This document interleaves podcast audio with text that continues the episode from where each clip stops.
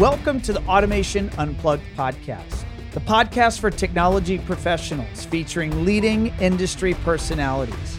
I'm your host, Ron Callis.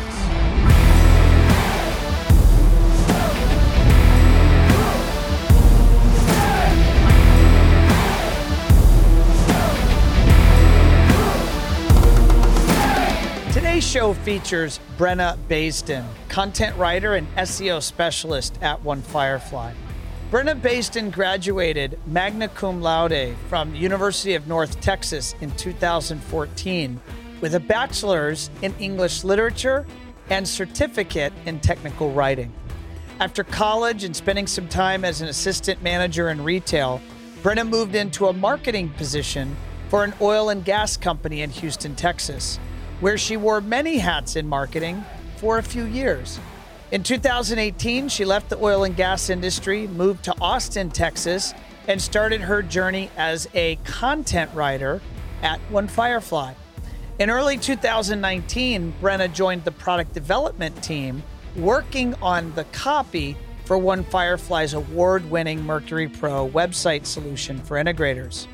In 2021, Brenna was promoted to SEO specialist at One Firefly where she now leads our SEO strategy and team. Outside of One Firefly, Brenna is a cat lover and enjoys all things fitness, and she is a known music fanatic. We live streamed this interview on social media on Friday, December 10th, 2021 at 12 p.m. Eastern Time. During our time together, we discussed the role of a copywriter and their impact in marketing trends in copywriting and SEO and its role within your website, SEO bad practices to avoid, and fitness trends and their health benefits. I really enjoyed this conversation and I hope you do as well. Let's tune into the interview with Brenna Baisden.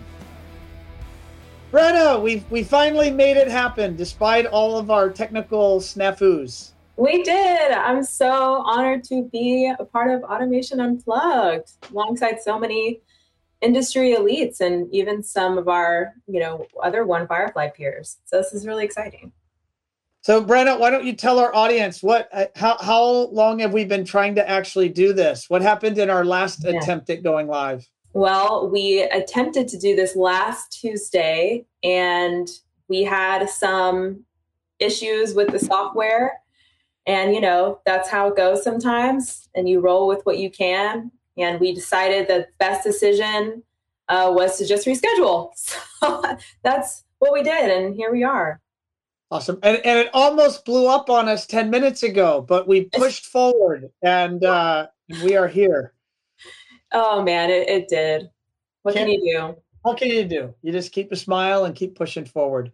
Um, Brenna, for our audience uh, that is tuning in and they're either watching us live, thank you if you're watching live. Give us a like, give us a comment, tell us where you're coming to us from. And here's Maggie. She's a One Firefly leader, and she says she's proud of you, Brenna. And Maggie, it is that is awesome. Thank you, Brenna.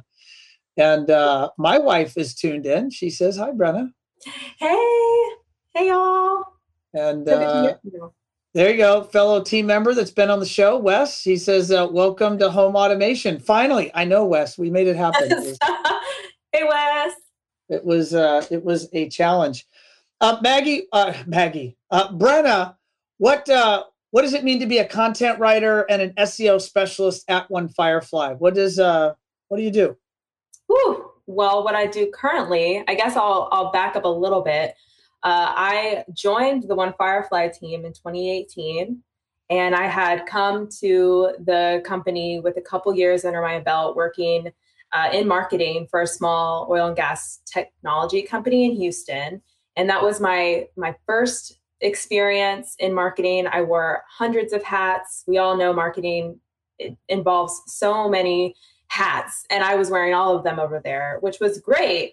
But at the same time, because I was new and I was kind of becoming this quote jack of all trades but master of none type of situation, and I I really wanted to dive into uh, content writing because that was what I was good at. That's where my background was, and um, so I moved. I that's what led me to One Firefly. So in 2018, I started as a content writer here, and it has been a wild three and a half years now. Um, and I just recently was promoted into um, a, a, brand new role, SEO specialist. So I'm, I'm really excited to dive into that position right now. I'm still in the process of getting onboarded and I'm doing some training uh, in relation to SEO. And um, so I'm still, I'm still, you know, responsible some, for some of my content writer uh, tasks. Um, but I'm I'm so excited to jump into this new position that I think will will be kind of uh, speeding up in 2022. What does it mean to be a content writer at One Firefly? What does that job do, and and what do you do, and and why do you do those things? Why do we do that type of work for clients? So to be a content writer at One Firefly, it is a it's a big job. Um, it's challenging in a really great way. I think from you know, if I if I summarize it um, as small as I can, we're writing copy, so in the form of blogs, landing pages, uh, custom copy on websites, newsletters. Um, we used to do social, but as we've grown, we now have a specialized social media team who have taken that off our plates. Um, so we're creating copy to help keep our clients uh, relevant and fresh online and also to make sure that they're being found by their ideal target audience, the people that they want to get in contact with and do projects for. So the content that we're writing, we're setting them up as um, industry thought leaders, but we're also creating content that answers relevant questions that their audiences are looking for, that they're researching new products, uh, how, what are the benefits of certain technologies, how can I find a landscape lighter des- or landscape lighting designer in my area? Things like that. Um, we're creating copy that helps our clients get found by who they're looking for. Got it. And don't forget, folks, if you're tuned in, uh, drop your questions in. Uh, here in my live feed on my screen, I see your questions coming in from Facebook. And uh, my software doesn't give me the live feed from LinkedIn but uh, I will be fielding the LinkedIn questions.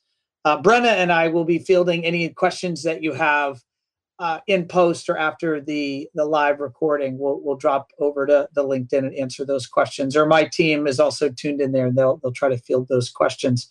Um, Brenna, let's go if you don't mind a little bit into your background. What uh, what did you end up studying? And uh, you know kind of maybe in a little more detail chart this course that led you to ultimately deciding you wanted to grow your career as a, in a digital agency and writing and seo you know did you start out uh, in in marketing or or what did you i'm gonna go back to college. What what was that area of interest? Yeah let's travel all the way back in time to college. My uh, my journey to where i am today has been really wild all over the place. I actually uh, when i went to school um, back in 2010, I uh, went for music theory. And I've played piano all my life, big music nerd, uh, big music theory nerd. And that was where I thought I wanted to go initially. Really quickly realized that's not what I wanted to do. Um, I still do music as a hobby and on my own, but I decided it wasn't something I wanted to do professionally. What do you do with the music theory degree? Like, what's normal? What's the normal career path for someone? It can be, it can kind of go in a lot of places, but the, what I wanted to do it for was I wanted to become a music theory professor. I basically wanted to teach it. Okay. And uh, I I realized not even I mean I barely even started freshman year of college when I realized it wasn't what I wanted to do. So I was lucky in that I figured it out pretty fast. Um, so it didn't extend my my college uh, career very long. Um, I was able to switch it out pretty fast, but I I decided to move into my second love, which was uh, English and English language arts and writing and linguistics and all, all of that, all of the things that were involved in the English uh, degree. So I moved into that and um, I actually, my, my focus was going to be teaching. So English language arts, I was going to teach high school. I was all, I was, I was ready. I got all the way to the end of my senior year of college. I was student teaching and when I got into the classroom, which I don't know why, but in the at my school, you don't get into the classroom until the very, very, very end. it's all theoretical, and then real life application happens at the very end. And that was this huge wake up call for me. I was in the classroom teaching and observing, and I was like, oh my gosh, I I don't want to do this. so it happened again. And uh, this one was scary because it was at the end of my college career. I mean, I was about to graduate and I was like, what do I do? Um, so I, you know, spoke with my advisor, figured it all out. I ended up switching my degree to English literature, um, which really didn't involve a big change because a lot of those, oh, there's a lot of overlap there. So, um, you know, meanwhile, I was going through school, I was working as an associate in retail and just, you know, make money through college. And I was doing that part time. But uh, when I was in my last year of college, I was promoted to assistant manager, and I was able to handle that while taking while taking classes. So I said, why not? I like my team. My job is fun right now. I'll make more money. Cool. Get some manager experience. So I stayed in that role um, until after I graduated, just to kind of, you know, continue supporting myself, but figure out what I wanted to do long term because retail just wasn't for me long term.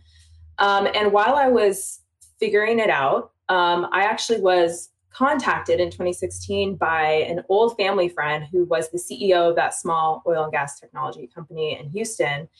And he decided to give me a chance. He said, Hey, we have an open position for a marketing person here, brand new entry level. Um, and based on you know what he knew about me and my work ethic, my personality, perhaps uh, my background at school, he thought I might be a good fit. Um, and you know he knew I was going into it with very little to no experience with marketing, but um, I I learned so much. I decided to take the job, so I moved to Houston, and I was really excited about it because this was kind of putting me into a new career path out of retail into something that could just be potentially super fun and, and challenging and there's so many ways you could go so i took it and i as i said i think at the beginning of this was i i wore so many hats in marketing in that in that position. I did everything under the sun. Seo email marketing uh, what else did i do? Um, networking i did event planning i did even some branding and some logo creation. I did so much and it was an awesome experience but like i said all of those can be all of those are their own fields and their own specialties. And i really wanted to to hone in on one and get really good at it. And that's what eventually led me to one firefly. What, what was your first impression of the custom integration industry? You, and did you know about it before you joined us? I did not know about this industry. I did not. Um, I was overwhelmed. I think is a good way to put it. Um, it can be intimidating. It there's so much, and you know, now that I've been here three and a half years, I while I've learned way way more now than I did obviously when I started. Um, you know, I think that it's it goes to say that this industry, it's you can you're always learning you know um, there's everything's changing it's always evolving there's new trends coming down the pike it's just you you have to stay sharp to stay on top of everything. And i think that that's great. It keeps it from getting boring. You know you're always learning new things uh, in order to be successful at your job. Um, it's a it's a big industry to to take to take in and to learn but um, it's awesome. I think this industry is so interesting. So, yeah.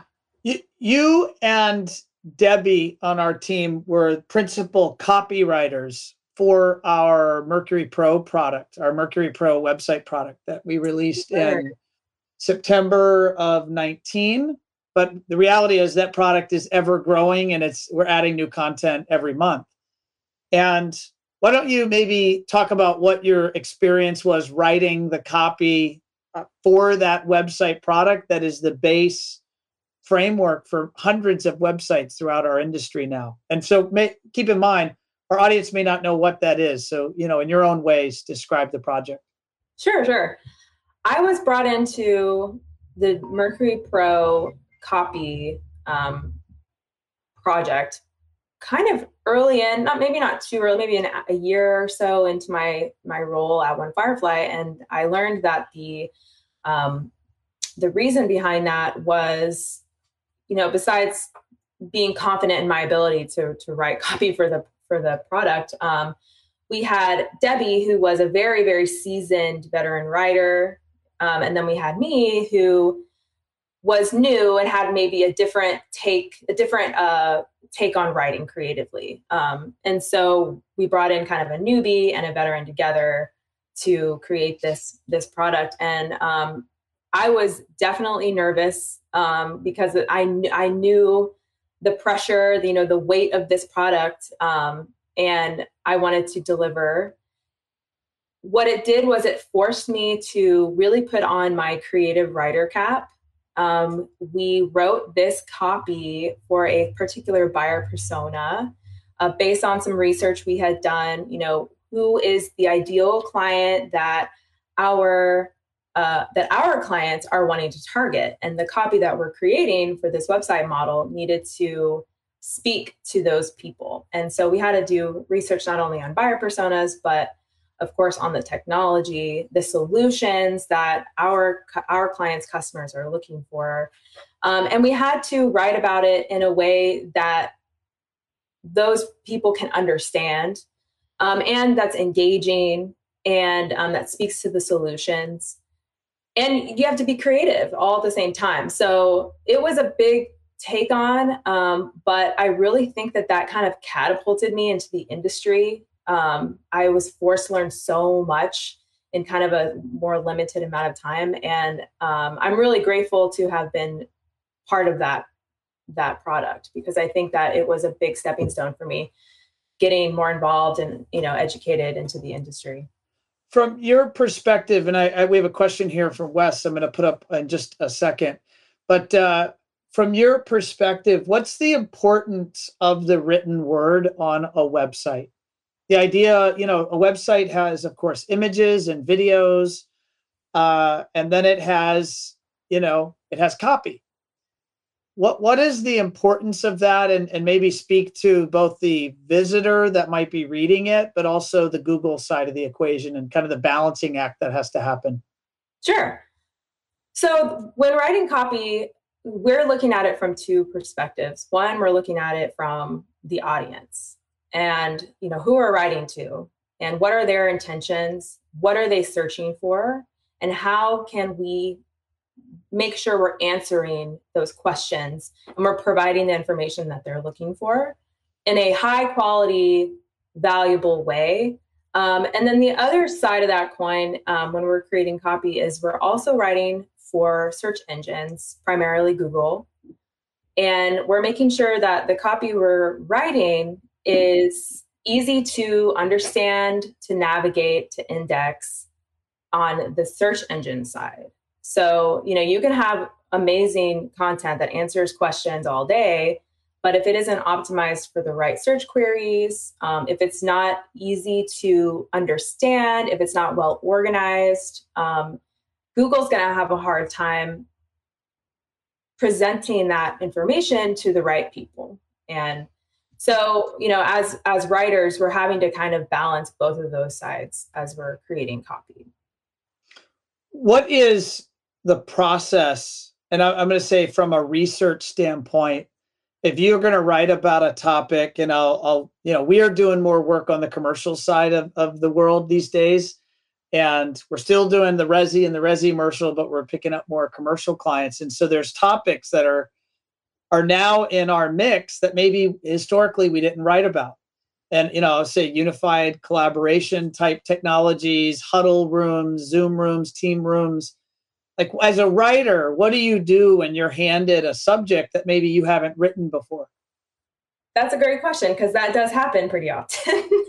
Especially um, in this industry, for sure. Yeah, in this industry, you know, we're not writing about motor HAs every day. We're writing about new stuff. Um, I'll say from personal experience, uh, when that happens, I think the first thing that I do is I have a conversation with the account manager who's a little bit more client facing and has had communication with our clients regarding certain long term, you know, long tail key phrases or around new services or products um, that they want us to speak to. So I'll have conversations with them. Um, I've also, you know, had I'll call the call the client and speak with them and get that firsthand, um, you know, ex- conversation with those who are not only selling it but really, really understand what it is, the benefits, how they're selling it, why, to whom, and um, you know, get those answers so that we can really appropriately speak to what we're writing about.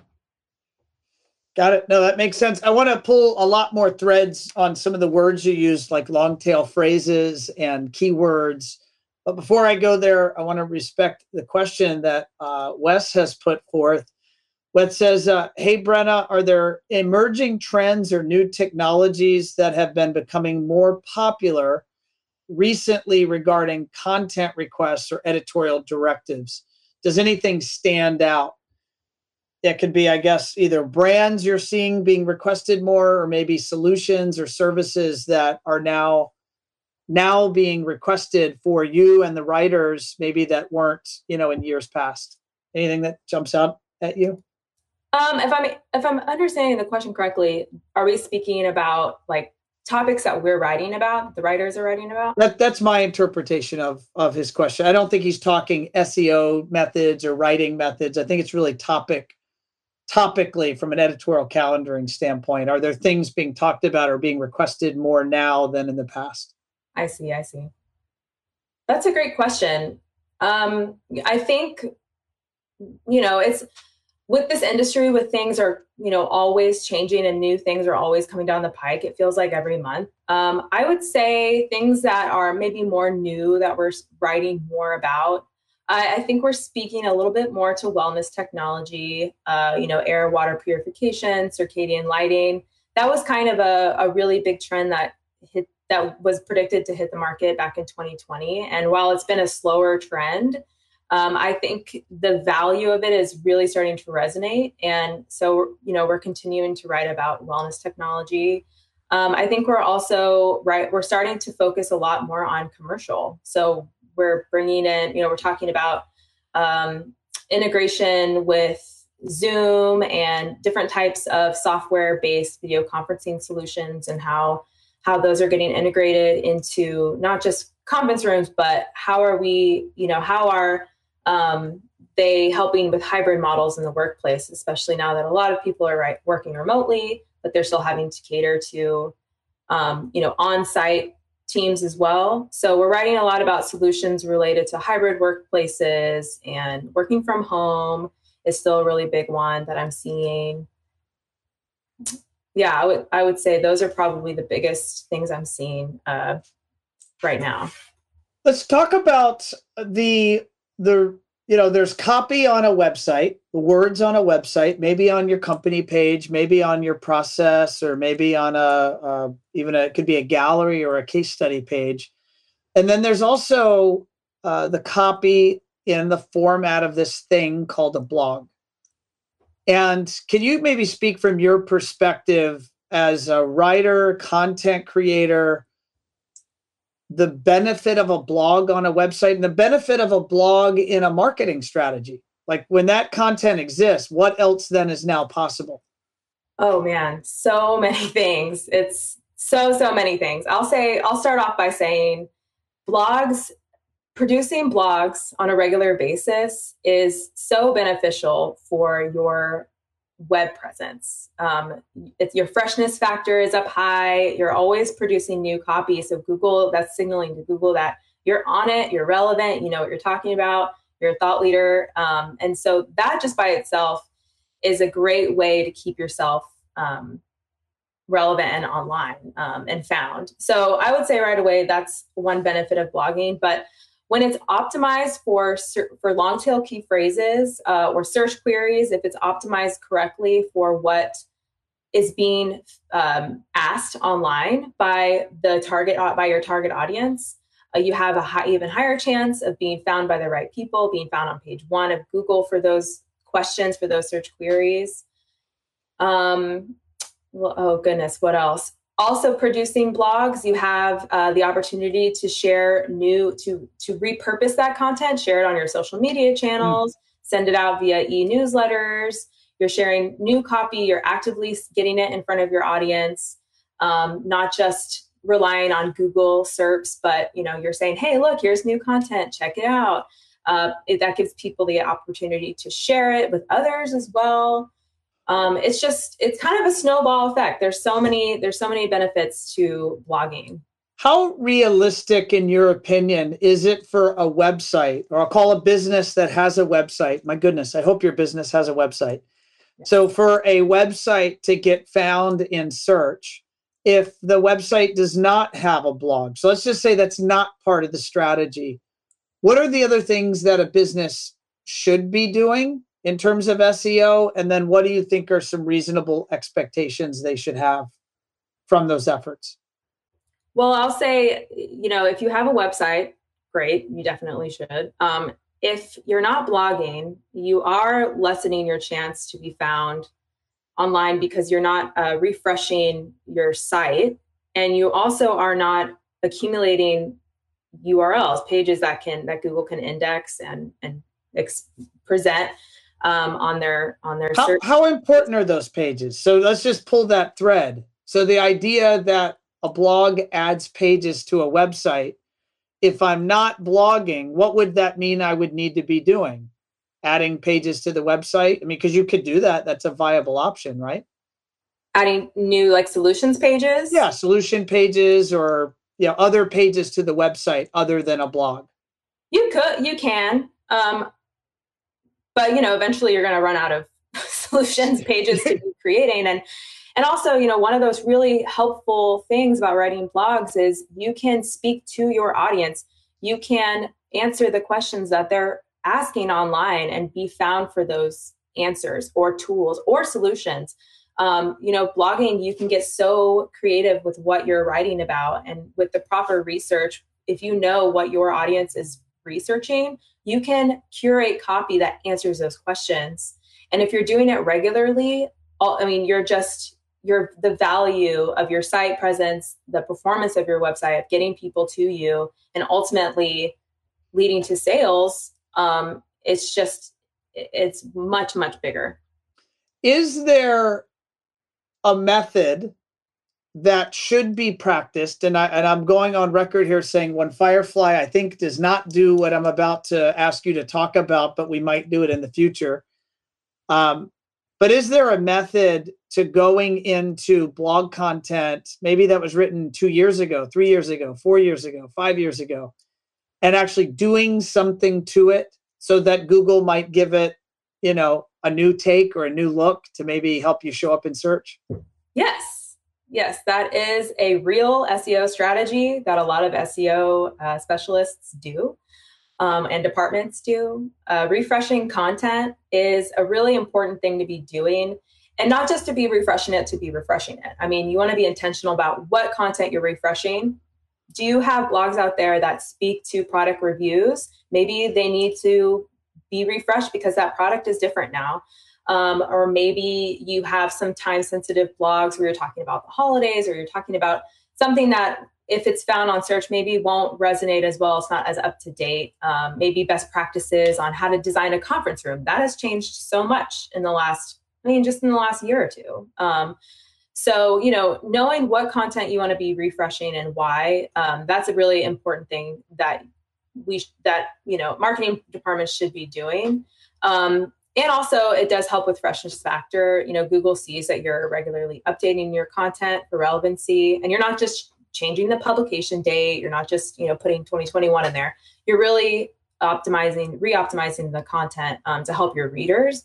Google sees that and rewards you for it. So that, and then also as you uh, create new content, you have more internal links. And internal links is just one strategy out of so many related to SEO that will help your performance and help you help the right content get found um, in front of the right people. But as you're writing new content, you have new links that you can use. And so going back to old copy that maybe at that point you didn't have a lot of um, links to, you know, relevant links to help your readers click and learn more things about certain topics.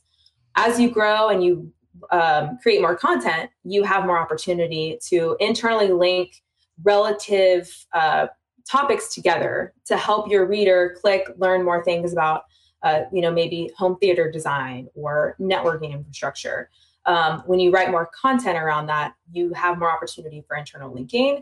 And sometimes it has to happen retroactively because, like I said, when you start, you don't have a lot to work with, but as you grow, you have a lot more to work with. And so it definitely helps to go back and just look at those older, maybe higher performing um, blogs on your page that could perform even better if you update the internal links, the content inside of it, things like that. Now, I I will look at. I mean, I'm looking. I'm talking to integrators every day. I'm looking at their websites, and I'll look at a, a website, and the owner is very proud because they have a blog, and I'll look at that blog, and it will be. I'm going to use a term. Uh, the, the, it'll be written about home theater, right? And I look down at the bottom of that blog, and it maybe has the term. It maybe it's tagged home theater. And my first immediate reaction is that this web this blog is a cool blog and it's going to be beneficial to visitors on the site but it's probably not going to perform great for search because there's a difference between you know national seo and local seo can you maybe yes. speak about that and and what that is what that is and why that matters to these local service based businesses sure so if you're wanting to write a blog and you want it to be found for home theater you would think, okay, I'm just going to put the, that's going to be my key phrase. I'm going to put home theater in the title. I'm going to talk about home theaters. And then you go, maybe, you know, you publish it, wait a couple months, you look and you, you do some uh, analytics and you see that you're not showing up for home theater. Um, there's a lot of reasons for that. One, home theater is a massively high volume search term. Um, it's huge. And at the other the other end of the coin there is that you're not searching for um, or you're not optimizing for your your area. So our clients, you know, they they're going in and they're doing products projects in their area. So it's really really important that if you want to be found for home theater, your next step there should be to be optimizing not just for home theater but for the location that uh, the locations that you service. But even take that a step further because again, home theater, even if you tag um, a geolocation to that it's still going to be a pretty high volume um, key phrase. So dialing it back a little bit more um, and really, and again, this is where research comes into play. What are your, what is your audience really searching for? A lot of people are not just typing in home theater, Austin, Texas. They're asking a question about home theater. They're maybe they want to learn about, you know, what's the best TV I should get for my home theater, or maybe not TV, projector, um, Just know, acoustic panels for my home theater. Right. Maybe the best. Who's the best installer, home theater installer in in Austin? Yes. Who? Yeah, exactly. I, I need a home theater designer. Um, who's the best home theater designer in Austin? You know, things like that. They're asking questions. These are called long tail key phrases. They're a lot more specific but if you tar- if you optimize your copy for these long tail key phrases, while the volume search is smaller, the quality of leads, the quality of clicks that you're going to get from that is a lot higher because they are those people are looking for specific answers and you're really catering to the people in your area asking those questions. So the chances that you will get connected to someone who maybe hasn't turned into a sale the first day, but they find you and they remember you. They say, oh, this person knows what they're talking about. They're in my area. They, off- they offer this service. Their blogs are really interesting. They seem to know their stuff. I'm going to keep them in mind. They might keep you in mind or they might contact you right then and there. Um, you know, it just depends on where they are in their own buyer journey. But yeah, you want to really be specific. That's the key. What uh, is a personal question? What interests you about SEO? Right, you when we posted that we One Firefly were going to create this new role, you applied from within and were interviewed amongst members of our team and you you were awarded that that new position what is it that about what is it about seo that excites you or interests you the first thing that really interests me about seo is that it's always changing. And um, you know google's always updating their algorithm um, you know the things that they that they measure to you know with with your content and your website to make sure that they're bringing the best answers to search query people who are uh, asking questions online. Um, so seo practices are always changing. And i think that initially is what intrigued me because it isn't this like static thing you know you're always having if, if you want to be good at your job if you're an seo you really have to constantly be uh, on it. You know, you need to be researching, you need to be knowing where to go to find these updates, and you need to be making sure that what you're doing on your website, your content, things like that, um, you're you're reflecting those changes. Um, it's it's um, very complex, and I think when I started as a writer, I didn't have a ton of knowledge of SEO. It was pretty rudimentary, but I started to um, be a little bit more curious about it when writing blogs because you know I was asked asking questions like, I would be really proud about something I would write, and I'd be like, I want to go see who's read it and who's who who where has it been and on the on the search on the search uh, page and how many times have people read it and how long were they on that page those were things i like really just wanted to know because i was so proud of a piece i wrote. And all of that though is very related to seo so um, i think that that's kind of where my curiosity sparked was when i started writing for one firefly. Um, and you know as writers we do already follow like a set seo practices to ensure that the content we're creating is being found by the right people. Um, but we didn't really have a writer on the writer side who was really intimately involved in the ongoing algorithm changes and SEO best practices and making sure our content was really answering the right questions.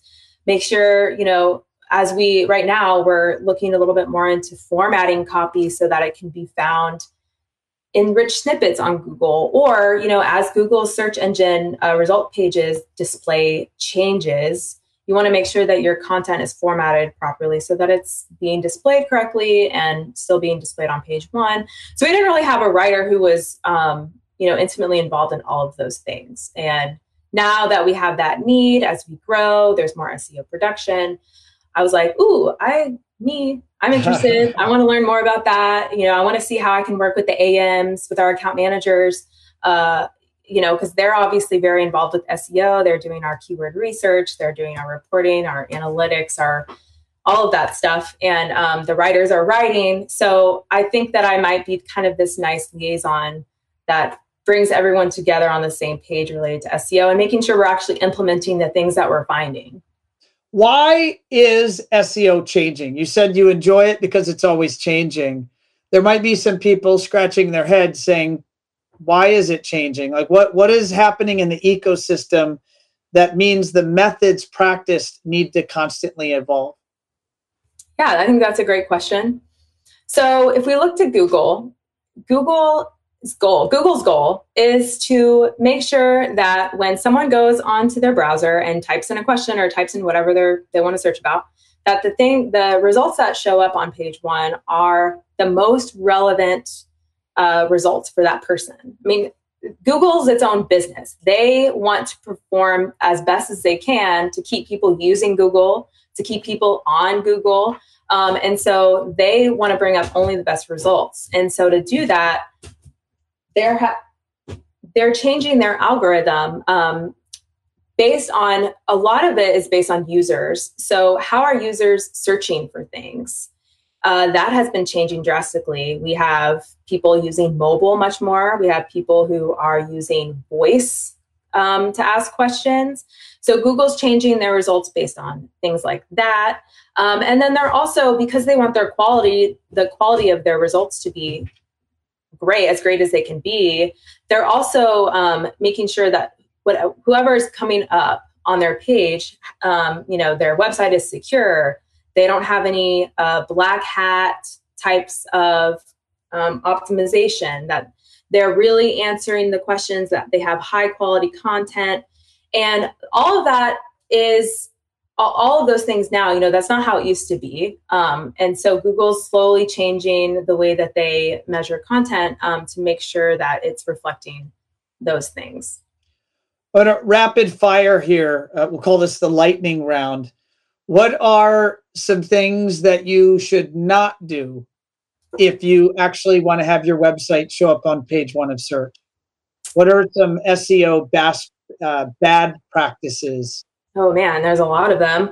Um, I would say first thing, hiding uh, keyword stuffing. So that's kind of a big thing. I think a lot of people at this point know what that is.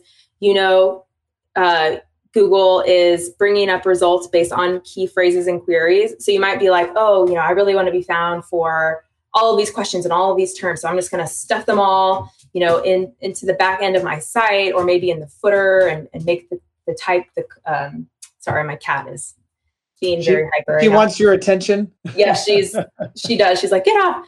Um, anyway, so yeah, keyword stuffing, that's a really big no-no. Google will penalize you for that one.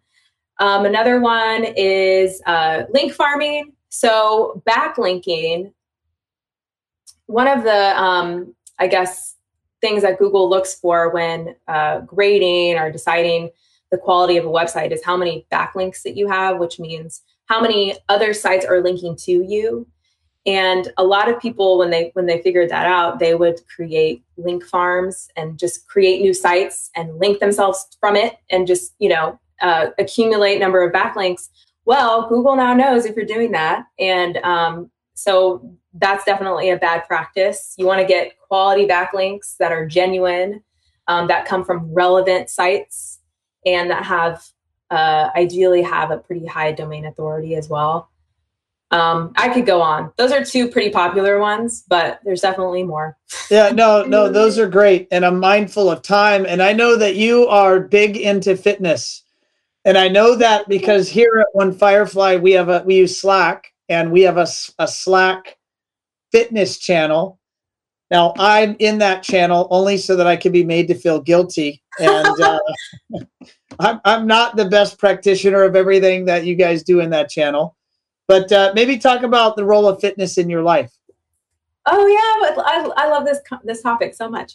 Um, we do have a fitness channel, as you mentioned, on Slack, where um, I think it started. You know, we have a lot of different uh, channels there that are related to personal um, hobbies and interests. So we can chat, water cooler chat, you know, with our with our uh, teammates about books and food, and one of them is fitness. And uh, right now, we're doing a weekly fitness challenge that's led by uh, one of my teammates, Liz. And Wes has led it before in the past. I've done it before, before that. Um, and she puts in a challenge every week. We do it if we want. Um, but uh, what's really encouraging about it is so many people participate and encourage each other to participate as well. And it's it's so fun um, that that channel is especially uh, special for me because I've been in I've loved fitness now for goodness I don't know ten years, um, but it really holds a special place in my heart because when I first got into the fitness in realm, you know whatever, um, I I went into it for aesthetic reasons. I um, I think everybody does when they're first kind of like I'm going to start working out because I want to look different. Um, so that's kind of what brought me into lifting was I, I wanted to look different. And really quickly when I started lifting, that that reason, that why you do you lift just disappeared. Now it's really I lift because it makes me feel incredible. Um, I so my my main area of fitness is lifting weights. I love to lift heavy. It's like my thing. Um, and I love it because it makes me feel so confident. You know, there's nothing like going into the gym and lifting super heavy and being like, heck yeah, I accomplished that. You know, I lifted heavy heavier this week than I did last week. And, you know, there's so many ways that you can challenge yourself. And I, on the other side of the coin, I mean, lifting is so beneficial for you. It's not just like you build muscle or you look or you change the way that you look. I mean, it helps with joints um, it you can gain bone density. It helps um, speed up your metabolism, so you do actually burn more calories at rest when you have more muscle mass. Hmm. There's there's just so many benefits to lifting, and I love to be I love being an advocate for it because I think a lot of people are afraid of lifting heavy because they think it's going to make them really big and bulky, and they don't want to be bulky. And I've learned. I mean, I had that. That was my thought about it as well before I was really uh, knowledge or before I became knowledge uh, knowledgeable in the um, in lifting. And I learned that really to get big, that has to be your goal. You have to really intentionally want to get big for it to happen, and it's going to take a long time. Um, and you, really, what gets you big, quote unquote, isn't even lifting; it's how much food you're eating. Mm. Um, and so I, I love just preaching about lifting and the benefits of it and and trying to flip that narrative of oh lifting makes you big. Because it really doesn't. Um, what's your cadence healthier. What what's your cadence? How often do you hit the gym? I mean is this a, a once a week thing? Is this a everyday thing? Like uh, what's your what keeps you happy? I um, am in the gym. I have a home gym actually, or accumulated all my own weights and stuff. Um, I work out about five times a week. So, you know, and I, I definitely prioritize recovery. Rest is just as important as exercising. Um, so you know, I definitely prioritize that. So if if I'm ultra sore, then I'll I'll take it down a notch. But yeah, about five times a week, I'm in there lifting pretty heavy. And I want to venture, I know my listeners are eager to learn this stat. You can do a lot of pull ups, and you can do more pull ups than me by a lot. so, how many pull how many pull ups if you were challenged to go we're not going to make you do it. But if you were to go and like go and crank out some pull ups, how many could you do? My max that I tested is 15. 15 strict pull ups, no bands, no kipping. Um, and it's challenge. I mean, getting to 15, it's hard. If you were to see me do it, I'm definitely struggling on like rep 12 to 15, but I, but I, that's my max. Um, and I actually, one of the, our recent challenges in the fitness channel was to pick one exercise that you uh, want to do over the course of a week and decide how many reps of that exercise you want to do and try to try to do it. And so for me, I was very ambitious and chose 350 pull-ups in a week. And I um, I can thank Wes for that one because Wes said 350 for himself first, and I was like, oh, I got to do it too. You so, had to do 351. Did you do 351 or did I you did it? I do not. Oh, one more. I should have done one more. No, I did. I just did 350. So I did uh, 50 per day, and it got hard really quick, really quick. But that was, you know, speaking back to fitness and goals, I felt so proud and accomplished after that. And um, yeah, I mean, it's just one another reason that keeps me going, keeps me wanting to work out and and create these challenges for myself. It's awesome feeling. Do you do it? Uh, do you work out in the morning or do you work out at the end of a day? Like, how do you how do you manage that? And does it does it give you energy after you do it, or are you tired after you do it? That's oh, that's a good question. I work out in the evening, and so when I'm done, I'm kind of ready to wind down. So that might be the, that might you know factor in. I would argue that people who work out in the morning probably say differently. Um, yeah. I am actually envious of those who can get up at 5 a.m. and go running or go to the gym or go wherever they go to work out because I would love to be able to do it in the morning and just kind of get it over with. But I've been working out at 5, 6 p.m. for so many years now that my, that's just what my body is. My body clock is used to that. So when I wake up, I'm a zombie. But after work, I'm like, all right, time to go to the gym. Let's go. Yeah, so that's what I do. It's not for everyone. I, I, know we have some team members here at One Firefly that do get up at four or five and, and hit the gym. And we do. I got to say more power to them. There's a lot of will and determination there. That's that's that's not easy to do. I agree but it's not easy to work out five days a week either. So all of those are they have a one up on me. Well, uh, Brenna, it has been a blast having you on show 196 of Automation Unplugged. For those that are tuned in and they want to get in touch with you or learn more about you, uh, is there an email or any other, you know, follow you on Twitter? Is there any other channels that you'd want them to to to get in touch? Sure. I think the best one is, is email. So it's B uh, and then based in at onefirefly.com. Awesome. Brenna, it was great having you on the show. Thanks for having me. It was so fun.